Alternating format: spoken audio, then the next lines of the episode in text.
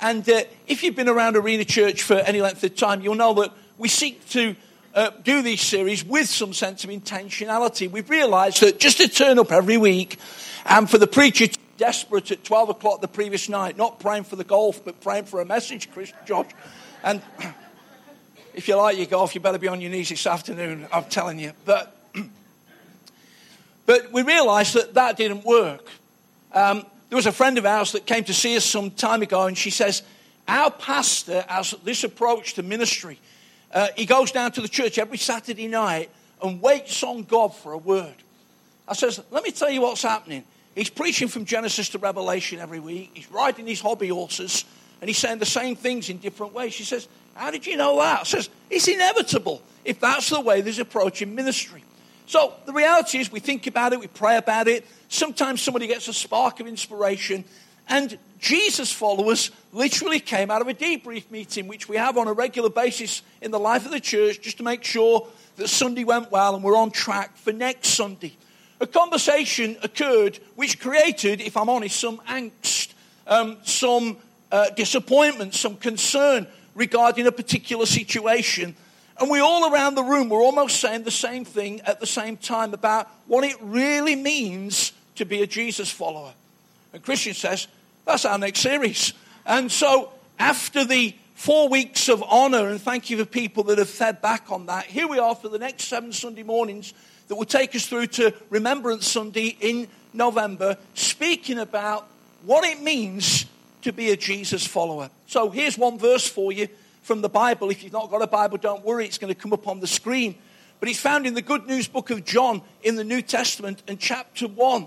If I can just give a little context for you, Jesus is calling people to himself, disciples. He was doing it then in the flesh but he's been doing it for 2,000 years by the power of his Holy Spirit ever since. He's calling you and he's calling me to do something.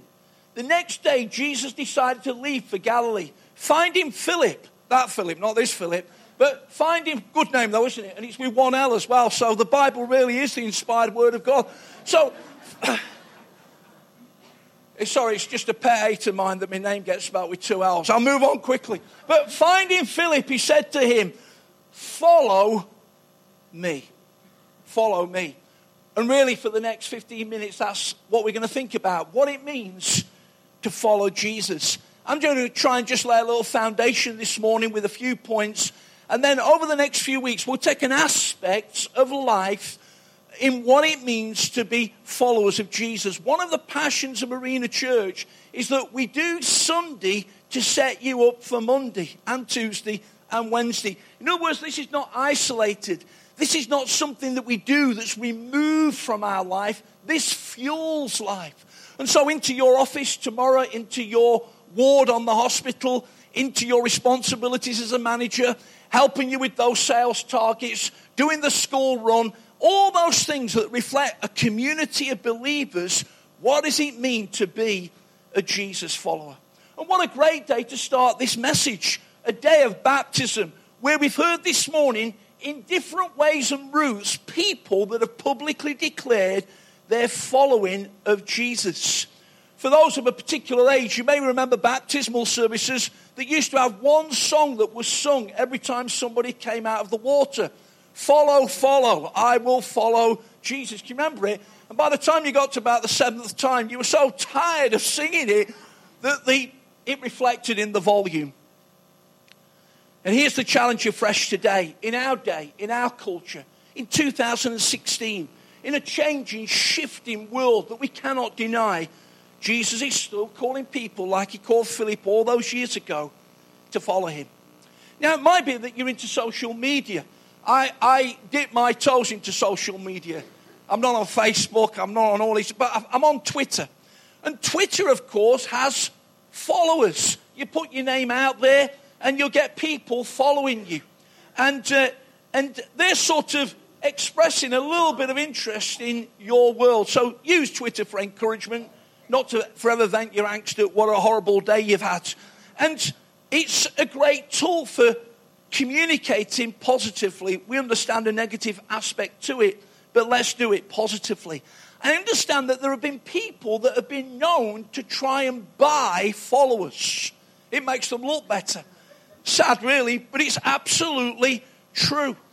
And the fact of the matter is that Jesus, of course, wasn't in a world of Twitter or Facebook or, or uh, Instagram or any of the other things. I, I, was reading an article the other week thinking that Twitter was the only sort of uh, social media uh, expression that worked like that and found out there was at least seven um, similar to Twitter. So the reality is it's out there. Jesus didn't live in that world, but the truth was that the Son of God, who we heard this morning, died for us upon the cross and rose again the third day and is alive by the power of his Spirit amongst us today, is still calling people to follow him. He's not trying to buy those followers. He's not insecure.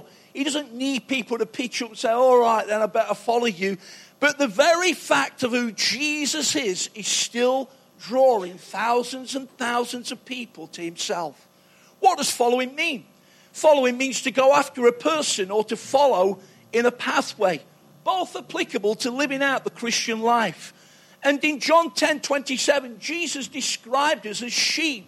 He says, My sheep hear my voice, and I follow him. You've heard people this morning talking about how God spoke to their hearts.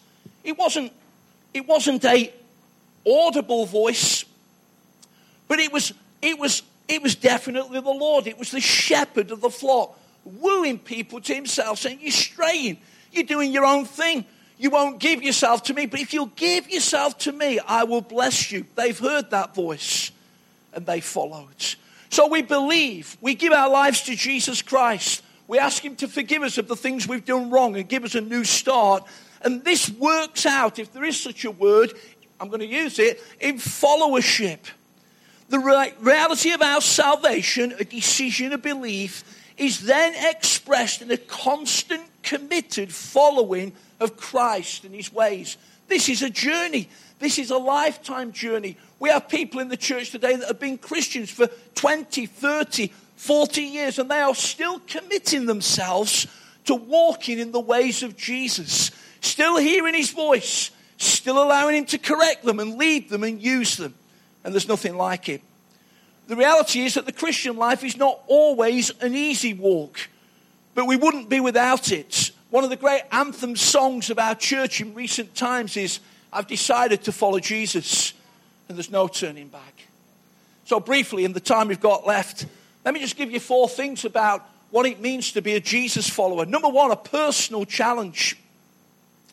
People have responded to uh, great good news calls around the earth, often in their hundreds and thousands. Billy Graham, who is now uh, certainly the finest evangelist, the preacher of the good news of Jesus in the 20th century, often uh, used to go to nations, came to our own nation in the 80s, Mission England, hired football stadiums. And at the end of the uh, message, there would be an invitation for people to respond. Hundreds would go forward. But here's the truth Jesus was dealing with everybody in an individual way. The truth is that this morning we love to gather together. There is something about gathering. But the Lord wants to deal with every one of us individually. It's a cliche, but like most cliches, it's true. If you had been the only person that needed saving, God would have sent Jesus to the earth just for you. A personal challenge. And the scope of the challenge is that whosoever will may come.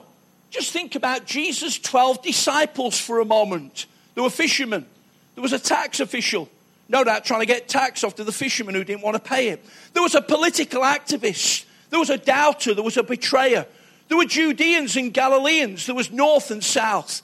It was a micro type of God's heart for his macro plan. And that includes you and me. You may be sat there this morning as a bloke saying, Well, I've come along, I've come under duress, I'm normally reading the paper. What time is it going to finish? But the reality is, I'm not the religious type. We don't want you to be religious, we want you to find relationship. This church is not about religion, it's about relationship. We want you to find your destiny and purpose in life. And so it's for you. And then the substance of the challenge is that we, we follow Jesus, we take up our cross and deny him. Not a literal cross, But as you've heard this morning, people on the route to baptism on occasions live selfishly and shallow, self absorbed lives. But now they've come to a place of love and service and obedience. And it's great to see. And then what about as Jesus followers? Not only the personal challenge, but the pathway to walk. You see, the gospel is not just a doorway, it is that. Jesus says, I am the door or the gate. But it is also a pathway. There is a start, there's an entry point, but then there's a continuance of life. And Jesus exampled this in his particular life. He lived a life of submission. The Bible says of Jesus that he says, I seek not to please myself, but to please the one who sent me.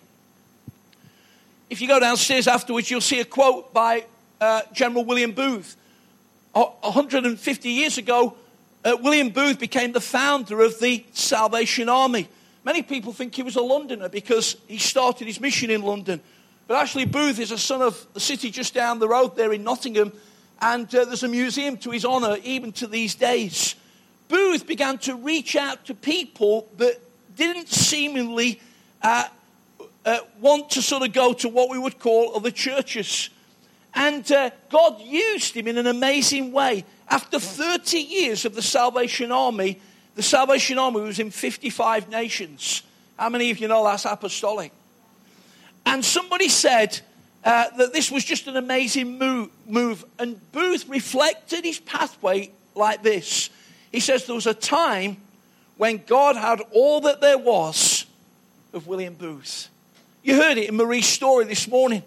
That there was a time when she gave a little bit to Jesus, but a time came when she fully submitted her life to Him, and the rest moved on from that. And then there's a thought of surrender.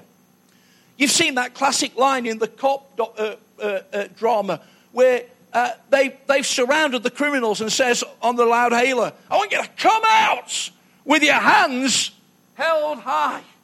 In other words, there's, on, there's only one response here, guys.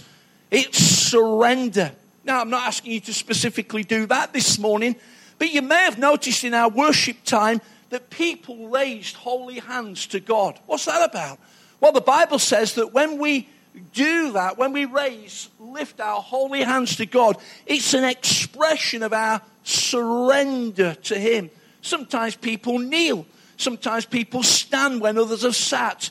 But this morning, there is a sense in your heart where Jesus is calling for people to come out with your hands held high and just completely surrender to the purpose of God that sits over your life. There's a principle, thirdly, to live by, and it's simply obedience. Obedience. And uh, it is such a great place to come to as being a Jesus follower where we're not at war with Jesus, we're at peace with Him. We're not continually saying no, we're forever saying yes. The old story that some of you may have heard speaks of the little boy that was being boisterous and his mum was speaking to two or three friends, and she continually asked him to sit down and be quiet. Any of your mums ever been there with boisterous kids? And uh, he eventually got the message. She'd asked him nice, she'd asked him nice, and then she asked him. Uh, and uh, he sat down. But he cheekily replied to his mum, Mum, he says, I might be sat down on the outside, but I'm standing up on the in. I wonder where you are with your spiritual journey this morning. Maybe outwardly, seemingly compliant, but inwardly defiant to the claims of Jesus Christ, the one that loved you and gave himself for you, that sit over your life. If you will give yourself to him, he will bless you in an amazing way. Fourthly, when we become Jesus followers, we find a potential to fulfill Somebody says that every person is unique, and they really are.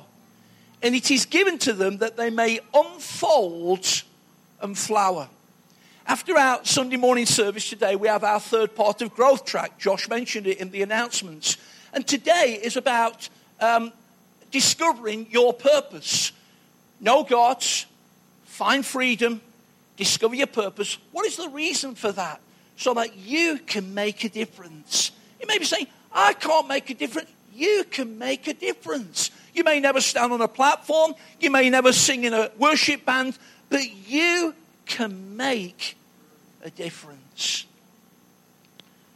How many times has the teacher bemoaned over the pupil, the coach over the player, the employer over the employee? These sad words, unfulfilled potential. Jesus wants you to get to where you need to get to. Unfulfilled potential is that people don't get to where they could have been. In Luke 18 in the Bible, there's a young man that comes to Jesus with wealth. He says, Jesus, I've been religious. I've kept all the things that you said I'm supposed to keep. He says, but I really want to know how I can inherit eternal life. Now, in this instance, Jesus saw that riches was his God. And so he says, Well, if you'll deal with that, then you can come and follow me. And the Bible tells us that the man went away sad because he had great wealth, unfulfilled potential. Back to the disciples as we come to a close. If you read between the lines in the Gospels, you realize that they must have drove Jesus crazy on occasions. But patiently teaching and encouraging, he continued to stay with them. Why? Because he drew out of them the potential that was in.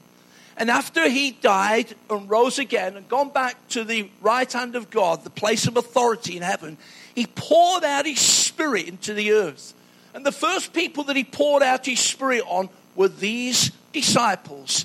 And it said of them that they turned the world upside down. Baptism. Today, in a moment, we're going to baptize the six people following those wonderful stories. There's nothing magic in the tank. As you see, it's not ornate, it's, it's arena. But where we read of baptism in the New Testament, we read about much water. The word uh, baptizo in the original language of the New Testament literally means to submerge. And as you've heard this morning, we believe that baptism is for believers, people that have made a confession of Jesus Christ as their Lord and want to take the next step by publicly declaring that they want to follow Him. If you've never done that as a believer, we encourage you to do it. Something's going to happen today that's going to increasingly release the potential that's pent up in these people's hearts, and God's going to use them in an amazing, amazing way. So, what are you following? We can follow trends, we can follow fashions. As you see, I don't. It can be rather expensive. We can follow teams, painful at times. We can, we can follow philosophies. We can follow religion. It's not going to get us anywhere. Jesus said this morning, put your name there. What's your name? This Jesus says. He said to me, Oh, I'm a Philip. Philip, follow me. I'm so glad I heard that. The reality is that my life, as many of you know, was so rooted in ordinariness that it's only God that could give me the privilege this morning of being able to speak on the pulpit of Arena Church to a wonderful group of people and say, What I did all those years ago, you can do too. And He can use you in a way that's beyond thought or imagination. Jesus followers, the personal challenge, you respond to it this morning. A pathway to walk. And as you start it, God will help you to keep going. A principle to live by, not at odds with Him, but receiving what He's going to say and obeying it and a potential to fulfill that you can make a difference. Follow me.